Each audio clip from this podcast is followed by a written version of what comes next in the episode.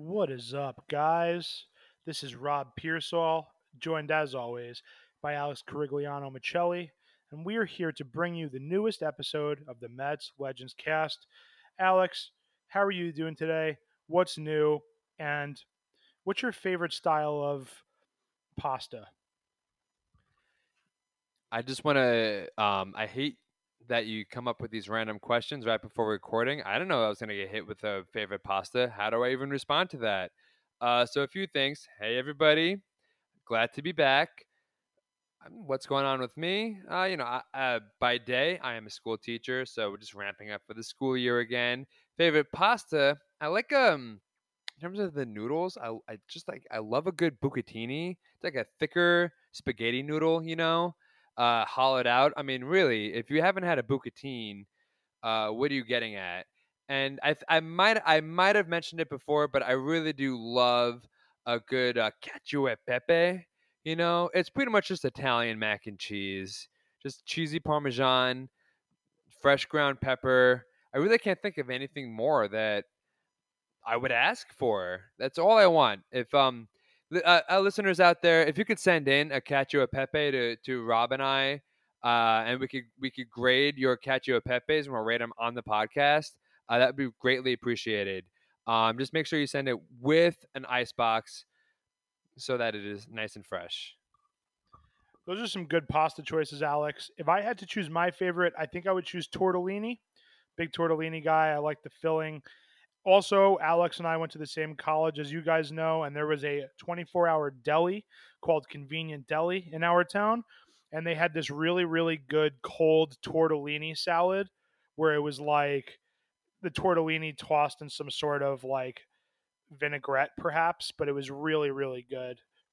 Rob, I can't believe you just brought up convenient tortellini salad to me. Like you come into my house, you come into my apartment, and you mention convenience tortellini salad. First of all, anyone listening in the greater New Paltz area, uh, if you could go to the corner of Main and uh, whichever, and go to con- uh, convenient deli.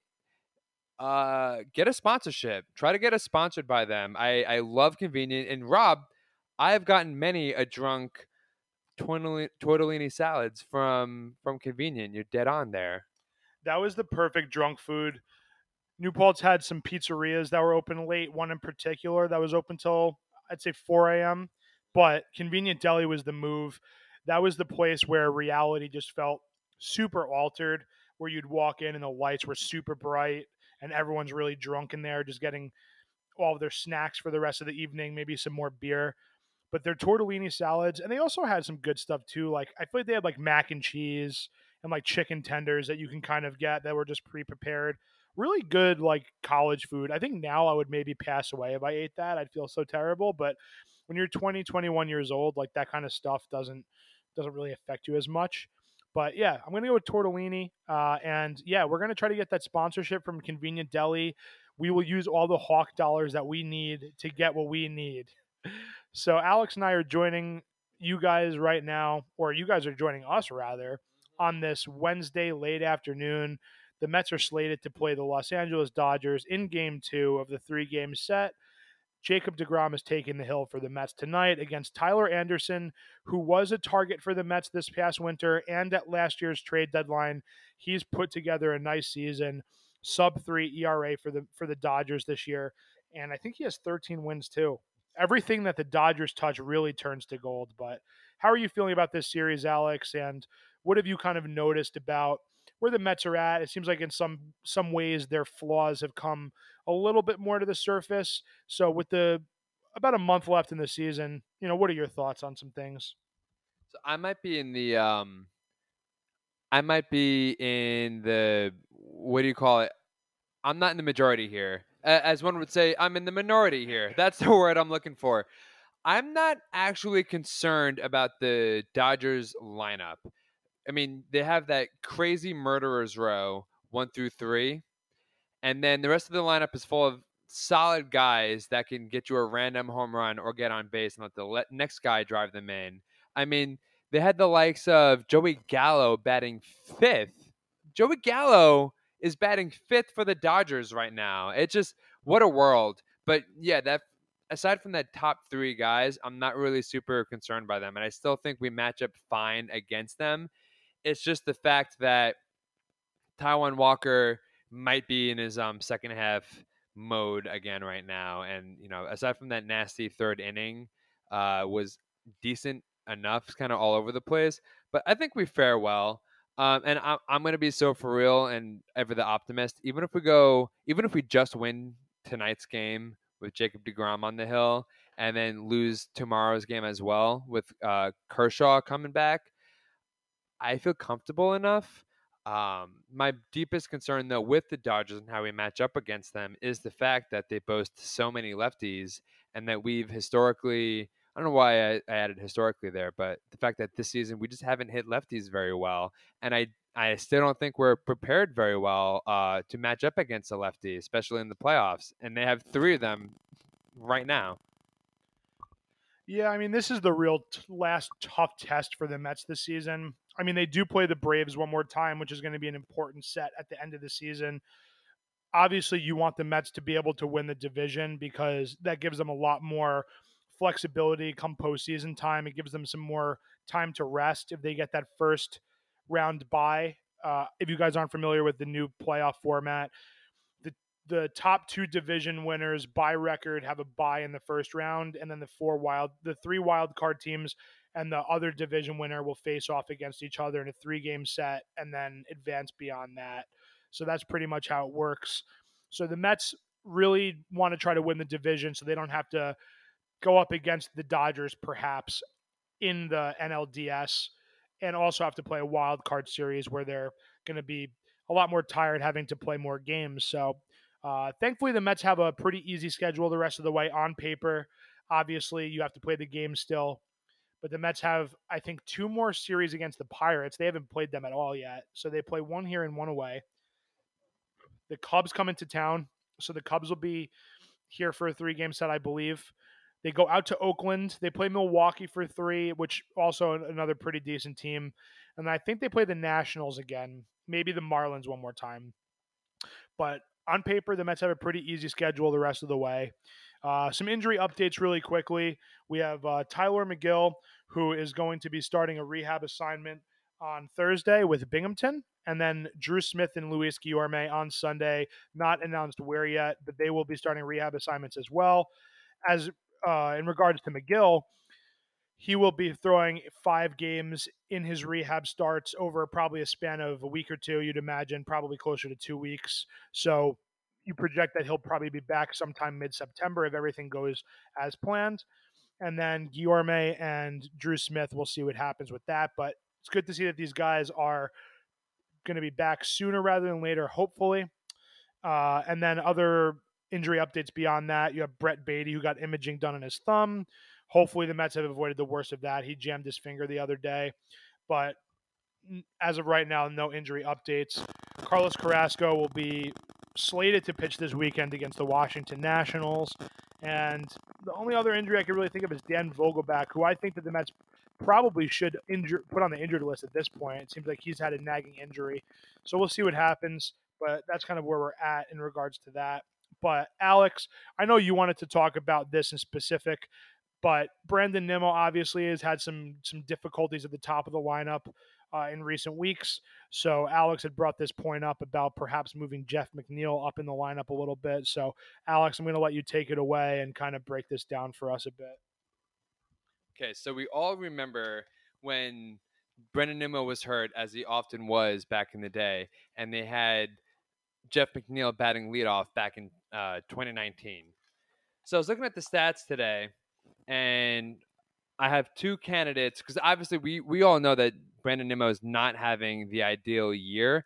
Obviously, he's having a much better uh, contract year than Conforto did, but he's not up to his uh, career standards. So overall, for his career, Nimmo's has an OPS of I think about 820, 821, which is pretty solid. It's obviously bolstered by a higher on base percentage. He usually is tops or at least top five in the league in terms of outfielders, up there with the likes of you might have heard of him, Mike Trout. Uh, but this year is a little lower, and he has a only a 770 OPS although he does seem like he's getting a little better recently with an 803 OPS in his last 15 games. But 803 is still below his career norms and can be bolstered by the better game here or there. Which brings us to McNeil. So McNeil, as as we've all seen, is having a stellar month of August. So in 28 games played in August, he has 42 hits, which is just three shy of tying the Mets record for hits in August. Um, I forget who it was that he was going to tie with, but a Mets legend indeed. Uh, but 28 games. So in those 28 games, he has 42 hits. Of those 42 hits, 32, uh, 13 of them are doubles with an additional two home runs. So that's 15 extra base hits, no triples. Uh, and that goes with 14 runs scored and 11 RBIs and only four walks. But we know that we all know that McNeil doesn't really walk much. He just happens to always make contact in almost like a Vladimir Guerrero type of way without the power. Um, so that gives his August slashes to a 396 average, 425 on base percentage, 575 slugging, and an overall OPS of 1000. That goes along with his um, post All Star break stats of a 933 OPS. Uh, really, he's been one of the best hitters in the league in the second half. He's huge value to the second half of our order, which is why I'm not going to push this so thoroughly. He really does deepen our lineup having him down there. The fact that somebody on base, somebody on second, having a couple people on third, you could tell that he's either he's either going to move them up a base or drive them in. Have, having him down there has been really helpful. But deciding to go a little bit further into his splits, he's has pretty even splits. He has a 797 OPS versus lefties, and as a lefty himself, that's really hard. And we all know our struggles against lefties this season. So having someone who could hit that well against lefties as a left-handed hitter is huge. No need to platoon him, and he has an 842 OPS versus righties. So it's pretty even. So now we get to how is he doing this year? What stats can we discern from of his this year that could make him an obvious choice to lead off?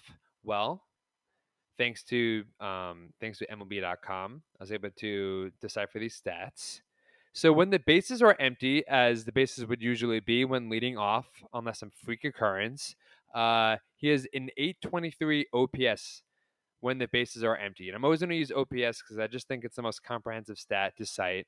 So I'm, I'm always going to stick with that. So he has an 823 OPS when the bases are empty.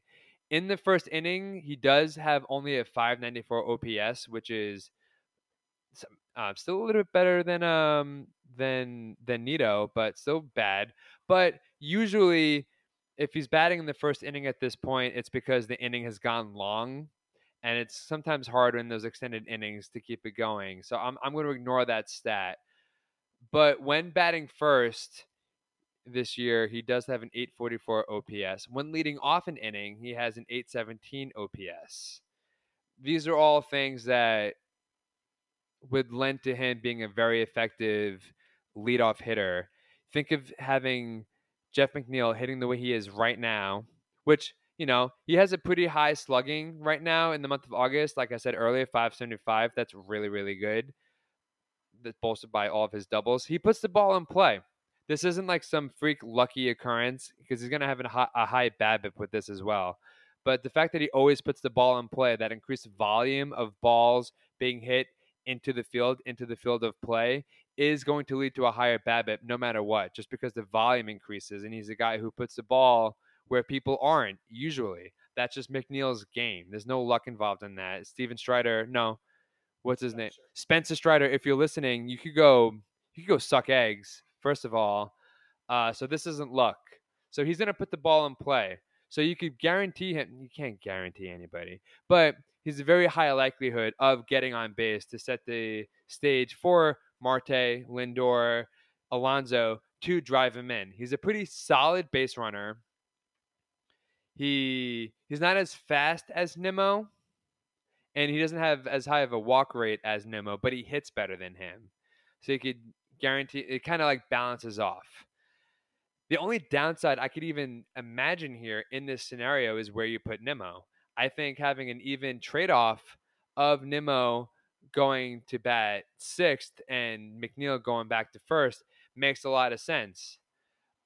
You could even make an argument for Mark Canha, who they've batted leadoff a few times this year as well, maybe against a left handed batter as a right hander himself. Although I just think that McNeil makes more sense. So, uh, you know, the only downside here is I don't think Nimmo and his skill set would be as effective in the bottom half of the order, especially when you you would take out. You, he's someone who gets on base. He's not someone who drives them in. So you you move him in the bottom of the order, and now if McNeil's batting first, who do you have to bring him in? I mean, Baty, he could hit the ball hard, although really the sample size is getting a little bit bigger now, and maybe he's not ready for the bigs just quite yet. Maybe Viento should be up here instead right now, but that's a debate maybe for another episode. But what is McCann gonna take him in? James McCann did what? I don't I don't know. I don't I don't know if I trust him to bring him in. So that is the only argument I could think of right now of keeping McNeil uh, where he is in the order and Nimmo up top. Obviously, Mark Canha has been on fire this um, this month as well. He did just hit his 100th career home run yesterday to um, bring us closer in the game. Um, I've been really happy. I, I mean, I'm a big fan of Mark Canha, but so that's the end of my argument. Uh, Rob, w- what do you think about this? Am I am I being too reactionary to the Mets' like recent losses right now? No, I don't think so, Alex. I think that the Mets need a little bit of a shakeup offensively anyway. Brett Baty obviously has had a little bit of growing pains in regards to debuting, and I don't think Baty really would have even been up if it weren't for the injuries to Eduardo Escobar and Luis Guillorme and Jeff McNeil being banged up. But I like I think that Baty is a guy who's going to be really excellent. I just think it's a matter of when, not if. This year might not be that when, but we'll see. And I think that your your mid-season acquisitions, Tyler Naquin, Darin Ruf, Dan Vogelbach, have kind of slowed down a little bit, unfortunately. So I think that you really do need to see some shakeup here in the lineup. So I think that there's nothing wrong with maybe moving Nimmo down and moving McNeil up. And those guys are both really excellent players. And I think that they're adaptable as well. So I think that if you're going to do that, I think that those guys will will really or potentially perform in a better way, or at least let them clear, clear their heads a little bit more in regards to Nimmo than McNeil. But I don't think there's anything wrong with that. I think that with the offense being a little bit, I wouldn't say worrisome, but maybe just kind of in a little bit of a funk right now. Shaking things up like that is not the worst thing in the world. Obviously, you need your Francisco Lindors and your Pete, Pete Alonsos of the world to really carry this offense. But I think there's still things that can be done and just see what happens. Sometimes if you throw crap against the wall, it sticks. So I don't have any any problem with that. But yeah, like we were saying, the Mets have a couple hard series left this year, but overall the schedule is pretty favorable favorable for them. I know a lot of Mets fans are being reactionary right now when it comes to the Mets not playing well against the Dodgers. And it's not even like the Mets didn't really play well. I mean, they lost 4 to 3. Taijuan Walker had that one not so great inning. Joely Rodriguez has issues this year. I mean, he's probably not going to be back next year. But I know a lot of Mets fans keep beating a dead horse about the Mets not doing enough of the trade deadline, and I get it. I think that they didn't come away with that big bat that I think a lot of fans wanted. They didn't tap into the quote unquote robust market like Billy Eppler said was going to be a thing. But this is the team that they have. Whether you like it or not, I don't mean to say it like that, but this is what we have right now. And the Mets are still a very good team. They might not be perfect, they may be flawed. They're going to go to the playoffs. And once you go to the playoffs, you have Chris Bassitt, you have Jacob DeGrom, and you have Max Scherzer who are going to lead the rotation. That's as good as a rotation as anybody could ask for. And then beyond that, you're probably going to go with a four man rotation. So one of Carlos Carrasco, Taijuan Walker, maybe even David Peterson are going to be your fourth guy. But overall, I think this Mets team is still talented. And I think that if you go into a postseason, anything can happen. And so I wouldn't worry too much about this one August series against the Dodgers. I think the Mets should have done more at the trade deadline. Absolutely. I'm not going to deny that. I just think that we're kind of beating a dead horse at this at this point. Yes, I think the front office needs to be held accountable to a degree, but this is what we have right now. And this is the best Mets team that we've seen in quite some time. So let's just let it rock and let's see what happens because that's really all we could do. You know, I'm gl- I'm really glad you um brought all that up, and I love it when people bring up Billy Eppler's robust bullpen market remarks because I mean, it is really insane the fact that after making those remarks, the only guy we brought in, the only true big league guy that we brought in was Mychal Givens, who had a solid, had a solid two innings yesterday of work. It, it feels like he has like a couple solid outings and then blows up. I also always feel like he always comes in with men on base, and it's never, it's never a situation that that works for him. But as a reliever, you have to be able to hold guys.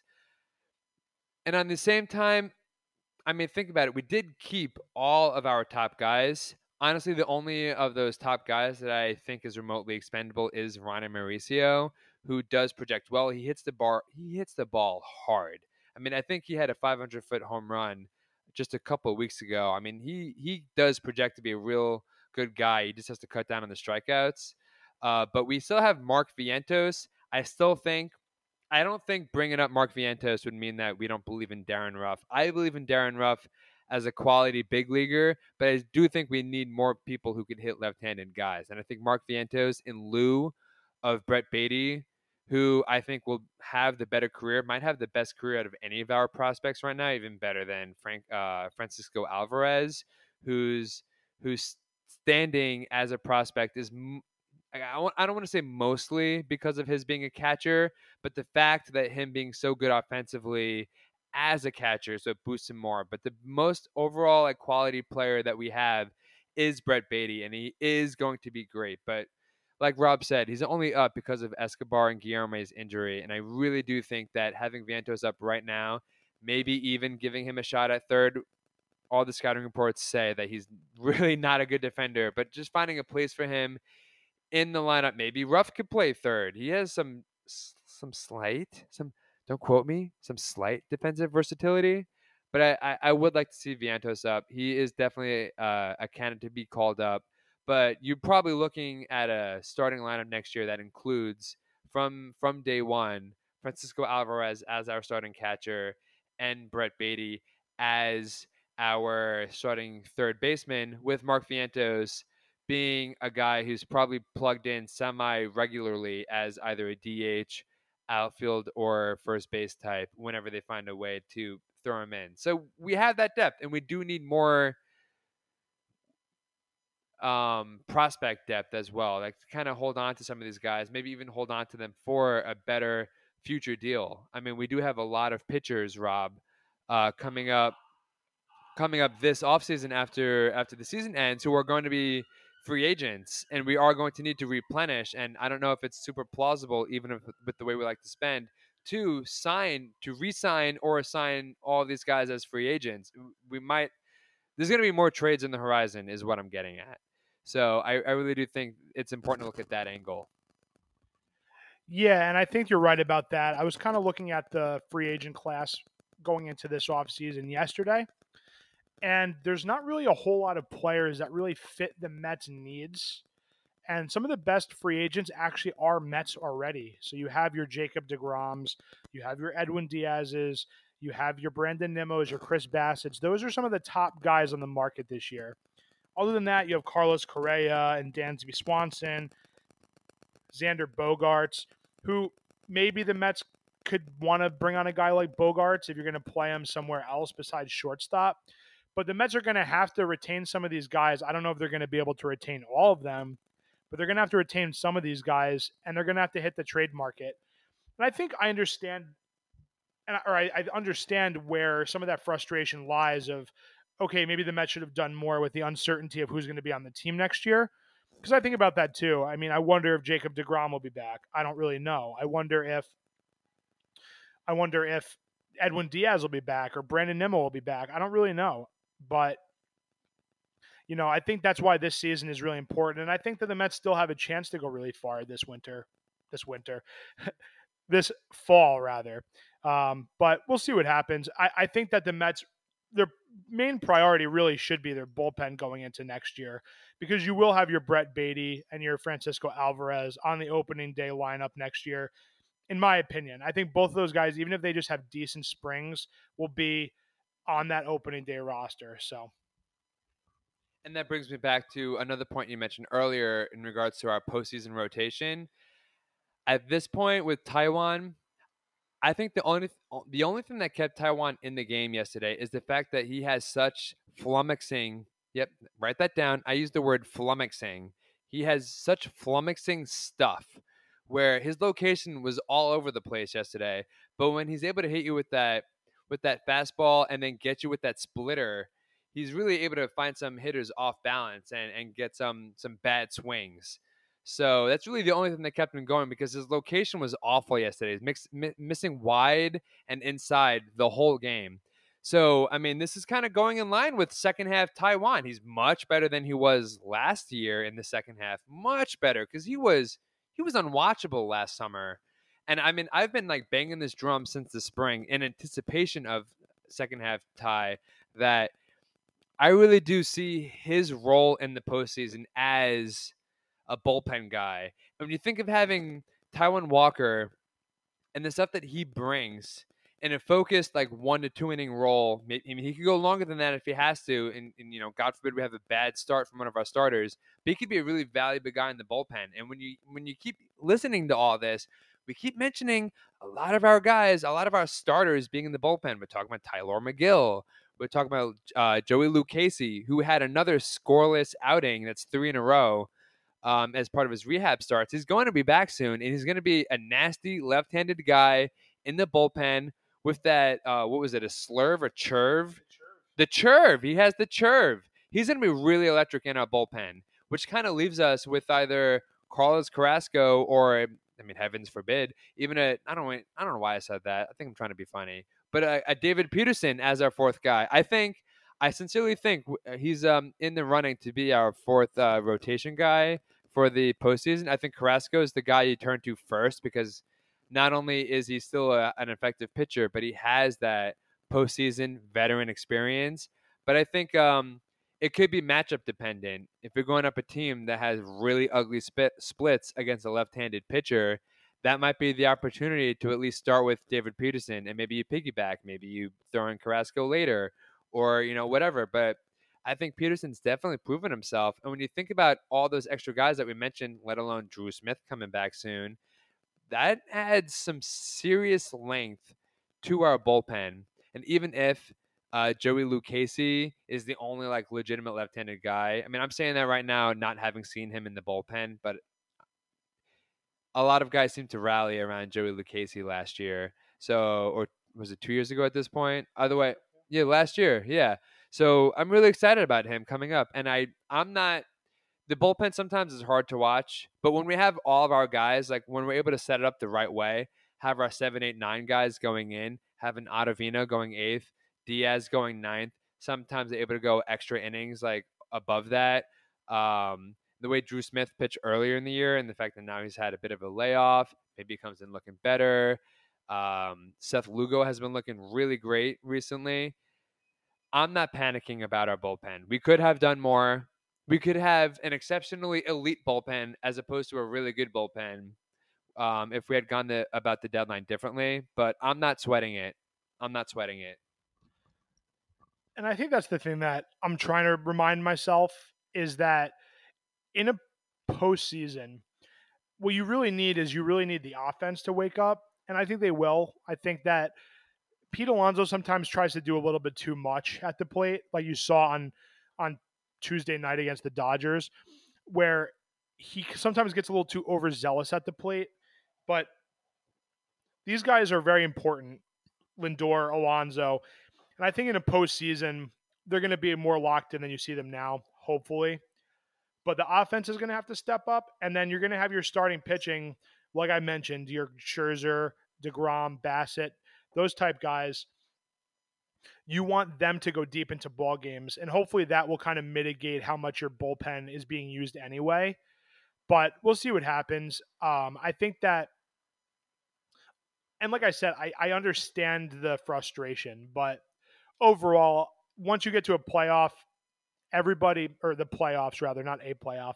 I think I meant to say a playoff series. Once you get to the playoffs, everybody's record is zero and zero to start the playoffs. So you never really know what could happen. I think back to the 2019 Nationals, they didn't have a great bullpen that year especially early in the season, that bullpen was kind of a disaster. So, and they ended up still winning too. It's just a matter of who gets hot when.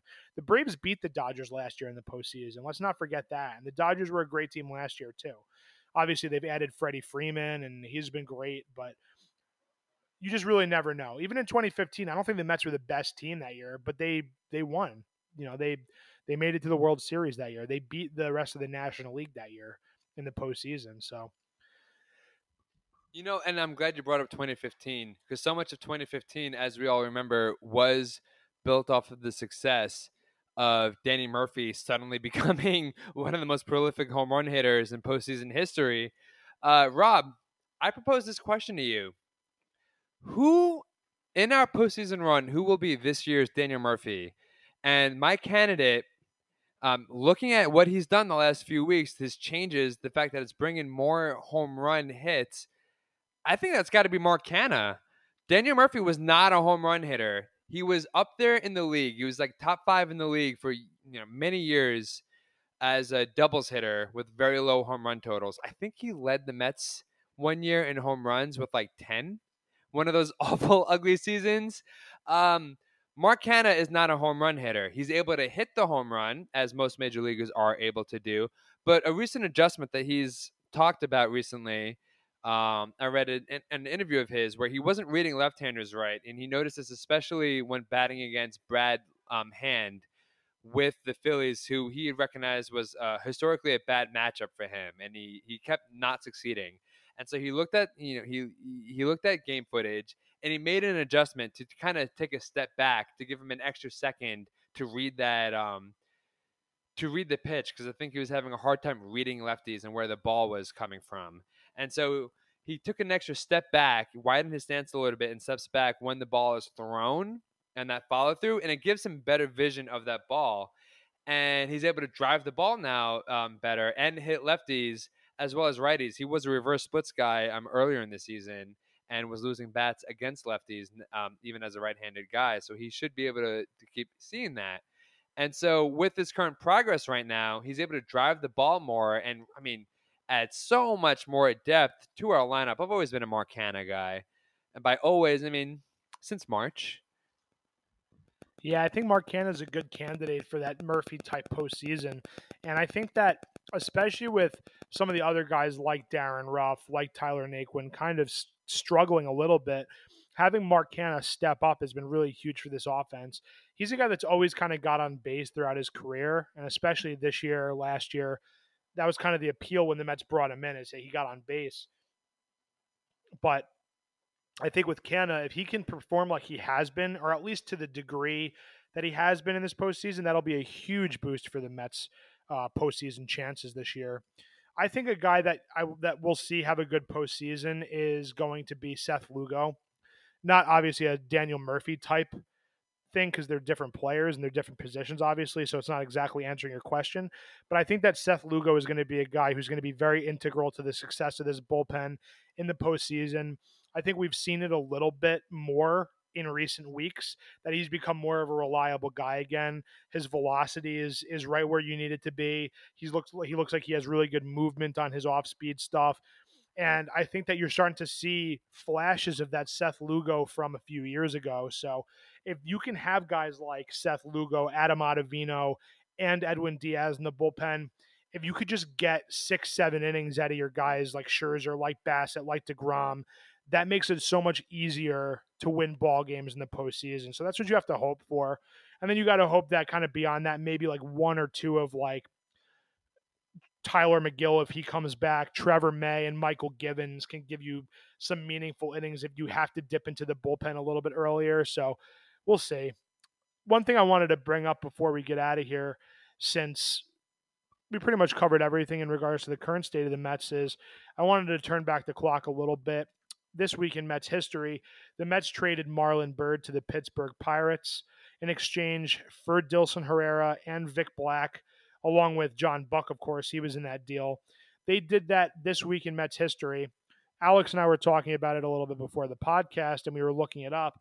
And if you guys remember taking getting into a time machine four nine years ago at this point, Marlon Byrd was actually traded on the day that the Mets were giving away his T-shirt at the stadium for a free shirt giveaway on the same exact day that he was traded. So the guy gets traded before the game, and fans arrive at the stadium and they get a Marlon Byrd shirt.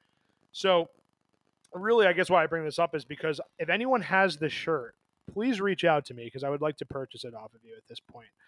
But yeah, Marlon Byrd, he was a really good pickup for the Mets. So they picked him up. I think it was on a minor league deal going into the 2013 season. He had a couple down years in 2011 and 2012. He wasn't the same kind of guy that he had been. He had been suspended for steroids a few years before the Mets picked him up. And the Mets brought him in kind of on a whim. Obviously, before the Mets were really ready to compete, they didn't make it to the World Series until 2015. So 2013, they were still kind of in that rebuild mode. But Byrd was a veteran that they brought in, and he ended up having a really, really good season for the Mets. I believe he played 117 games. He had 21 home runs with the Mets and then he was worth 3.3 wins above replacement according to Fangraphs. That was behind only Matt Harvey and David Wright for the team lead that year, and Daniel Murphy was right behind him at 3.1 wins above replacement. You kind of look at the Mets past, at least in recent memory. I think of guys like R.A. Dickey, Marlon Byrd that were brought in on minor league deals that ended up being really, really good and productive members of the team. It doesn't happen that much with the Mets, though. I mean, the, the Dodgers, since the Mets are playing them, we'll use them as an example. Everything they touch turns to gold. You look at someone like Trayce Thompson, who played last night. He's had an amazing season so far with the Dodgers. And he was a guy who has been cast off by so many different teams.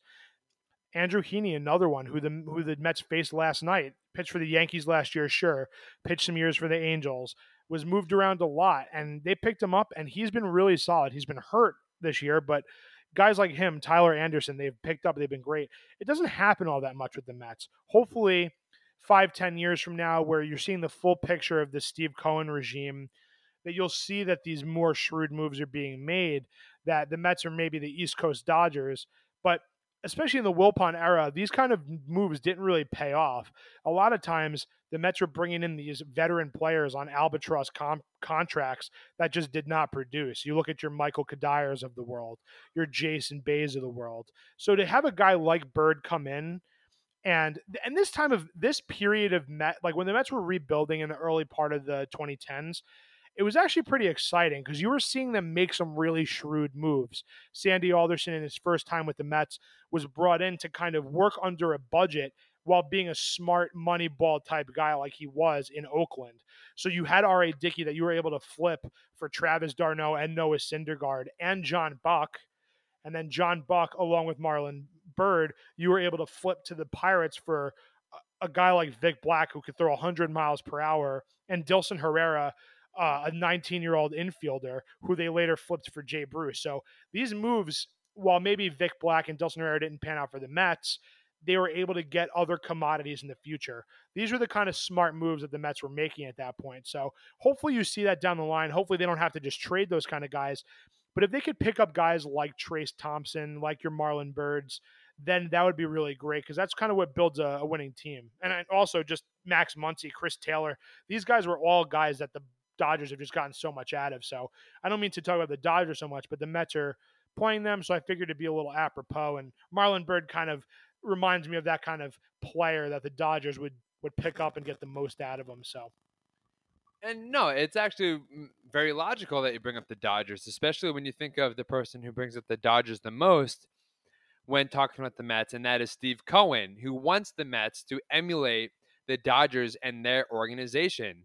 So it's not about just spending the money and being the top in payroll every year, but it's also about development and self scouting and finding guys who aren't having great seasons and you're able to buy them on the low, but they have underlying good stuff. Andrew Heaney, there was an article on the Athletic, and I'm, I'm, I'm always talking about the Athletic, but he was a candidate who they saw what his stuff was, um, the type of num- the type of numbers he has on his on his pitches, and they identified him as someone who the Dodgers might want to go after because and put that Dodgers touch on him. And look at him, the Mets could be that type of organization as well.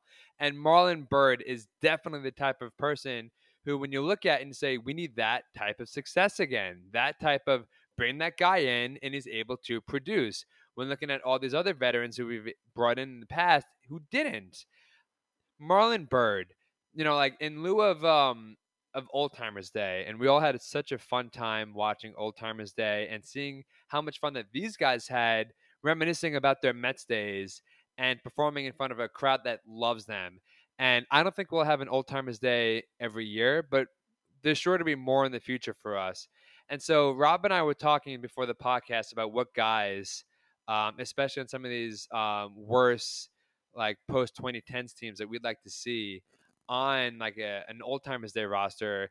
Marlon Byrd, I mean, he'd be such a great a great candidate to see at an old timers day because I I still get excited when talking about Marlon Byrd. He was so good for us that year. The fact that he was traded in August and was still the had the third best uh, Fangraphs WAR uh, for the Mets that year is is incredible, especially because as Rob pointed out, he was really bad the last few seasons. He had a breakout with the um uh, like a, a renaissance with the Cubs like in the early like like maybe in like 2010 2009 2010 and then kind of fell off again, especially after that steroid suspension.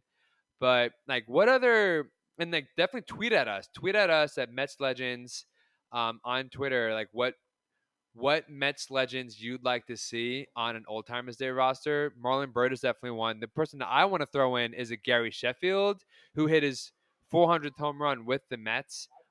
500th home run? Yo, my man Gary Sheffield hit his 500th home run with the Mets. That was uh, Rob correcting me off the mic. Uh, gosh, God, Gary Sheffield. He was someone you just love to watch in any at bat.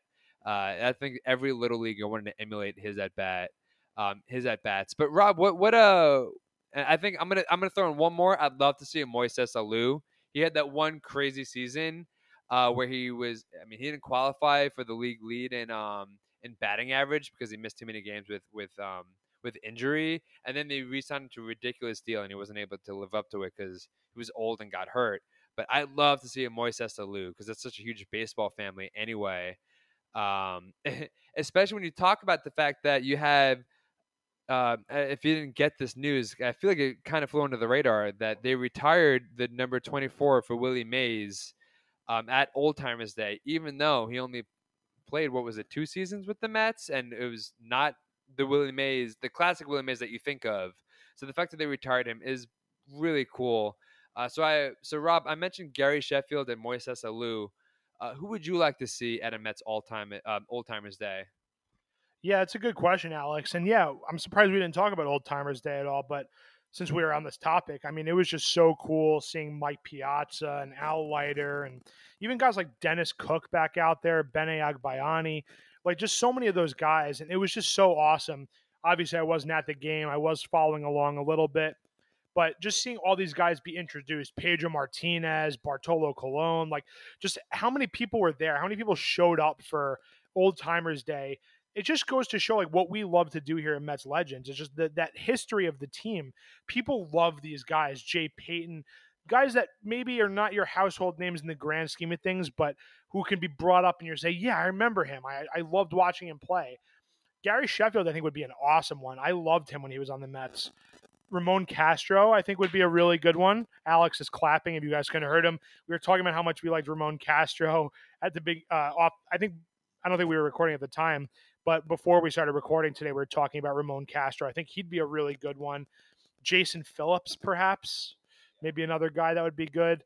You mentioned who else, Alex, besides Gary Sheffield? Moise Alou. Moise Alou would be a really nice one as well. I thought he was an excellent pickup for the Mets. Obviously, he had that really long hitting streak for the Mets that year. I think it was 30 games or so, but he was hurt. Um, David Wright, I think, is kind of the obvious answer. Maybe down the line, we'll see him he does have the back issue. I think that he's kind of enjoying his retirement, but if they do another one, it'd be really great to see David Wright. Uh, Mike Cameron, I think, would be a great guy. I loved Mike Cameron as a Met. Some of these guys that were good, but maybe unheralded a little bit, would be really fun to see. But I think that if you kind of combine those type of guys with the guys that are the bigger names, then you have this really diverse roster. And honestly, next time I'd like to see maybe them do six innings this time was three innings. It was great, but maybe a six inning game, five inning game would be really cool. So I, those are some of my votes. Uh, let us know. I think that'd be really cool if you guys told us what other players you would like to see at an old timers day. I was just going to throw in, I thought about it right now. I want to see a pitcher's duel between Oliver Perez and John Maine. Give me Oliver Perez versus John Maine. I still wholeheartedly love those guys. If anybody has John Maine or Oliver Perez Mets gear, um, send it my way. Um, Rob mentioned buying a Marlon Byrd shirt off of you. I'm not going to be doing that. Just send it to me. Um, so just you know, guess what my address is, and it might come to me. But I would love to see Oliver Perez and John Maine at Old Timers Day. Is Oliver Perez still playing though? He was playing as recently as this year, so he might we might have to wait a couple more years for Oliver Perez because I think he's still out there. I actually used to have a John Maine shirt, Alex. I wish I still had it so I could give it to you, but I did have a John Maine shirt. I remember getting it for my birthday when I was maybe 12 or 13. I loved John Maine. He was one of my favorites. Really liked him. So, uh, kind of on that, let's uh, let's finish this off by remembering some guys. So, Alex, I know that you had someone in mind that you wanted to bring up, and then Alex will of course bring up a year, and I'll name a guy. So, Alex, let's start with you, buddy. So I bring up this guy uh, because he's super topical right now. My Mets legend for me is Chris Woodward. So Chris Woodward, as some of you might have recognized, did just get fired as the manager of the Texas Rangers. He follows a tremendous line of successful former obscure Mets to manage the Rangers. Uh, you might remember that before him was Brian Bannister, who was also a Met. Um, who managed the Rangers. So te- so Chris Woodward, Chris Woodward, um, not much of a Mets career as a pinch. He was only ever a pinch hitter, uh, uh, a bench piece. He had a point zero six point yeah point zero six WAR. No, 0.6, 0.6 WAR, 0.6 WAR for the 2005 um, SNY Premier New York Mets. Uh, at the end of that year, I actually managed to get uh, me and my siblings, uh, Dean and Emily, if you're listening, love you too. Um, we got a bunch of signatures at the end of the year. We were at the second to last ever Expos game. It was Mets Expos, and a bunch of Expos signed a baseball that I later used and lost. Uh, but we got our hat signed by Cliff Floyd, David Wright, and Chris Woodward. Uh, so I'll always rem- remember Chris Woodward for that. Uh, you ask me, I'll tell you he's a good guy. Um, you ask people on the Texas Rangers, they'll probably also tell you he's a good guy. He was a net zero for the Mets, 0.6, as I mentioned, war from Fangraph, according to Fangraphs, for the Mets in 05. And in a similar amount of games played, about like 81 to 83 in both years. Uh, in 06, I forget all the time that he was actually on the 06 Mets as well, which makes sense because according to Fangraphs, he had a point zero, uh, a zero, a negative 0.6 WAR for the Mets that year too. So not a negative, not a positive for the Mets. Just a guy who was there, but he'll always hold a very, very dear place in my heart. So Alex Crigliano Michelli selects Chris Woodward as his Mets legend of the day. Rob, I'm thinking let's give you 04. Let's give you 04. You were just a young man, just a just a boy in 04. What Mets legend could you pull out from 04? And 04 is one of those teams where the Mets were just really not very good. 2002, 2003, 2004, some not so great years in Mets history, but plenty of Mets legends in that respect. So let's kind of dig into the memory bank here for 04. I will say for 04, hmm, it's a good one. Why don't we do Braden Looper? I'm pretty sure he was on that team. We were talking about him earlier. Uh, let's just get a fact check on that one. I believe he was on the 04 Mets. I want to say he was. Braden Looper. 04 Mets, his first year with the team. He actually pitched pretty well that year. 270 ERA, 71 games, 83 innings. He had uh, 307 FIP. Yeah, he actually pitched all right. I kind of remember him being a lot worse, maybe because his 05 season wasn't as good. He had a nearly four ERA, with a five FIP. So, but that first year, he let up a lot of hits. I guess is like his thing. He had a 1.2 WHIP, uh, 9.3 hit uh, hits per nine. He struck didn't strike out that many guys, so he wasn't like an amazing player, but he had an okay season that year for a team that was not great. So, yeah, Braden Looper is my guy. Um, Alex, do you have any parting thoughts before we get out of here? No, I'm just imagining. Like I'm looking at this, and I don't remember Braden Looper ever being good for the Mets. But this makes sense that he he probably built his reputation uh, for the Mets. The fact that he was able to have some modest staying power with the Mets, and by modest staying power, I mean he spent another season with them um, in 05, where he was much less effective. But I guess he had built a strong, pretty strong reputation for himself in 04. But that's really that's really all I have left to give for um for this podcast. All right, guys, we'll catch you next week. Thank you so much for tuning in. As always, give us a follow on Twitter at Mets Legends, on Instagram at Mets Point Legends. Rate us on all of your streaming platforms, five stars. Give us some feedback. And if you want to yell at us, you can shoot us an email, metslegends at gmail.com, and we'll catch you guys next week. Send me the John Maine shirt. Send him the John Maine shirt. He's really not kidding. He's very angry in real life right now. Okay. He's sweating and foaming at the mouth. Bye, guys. Please send help.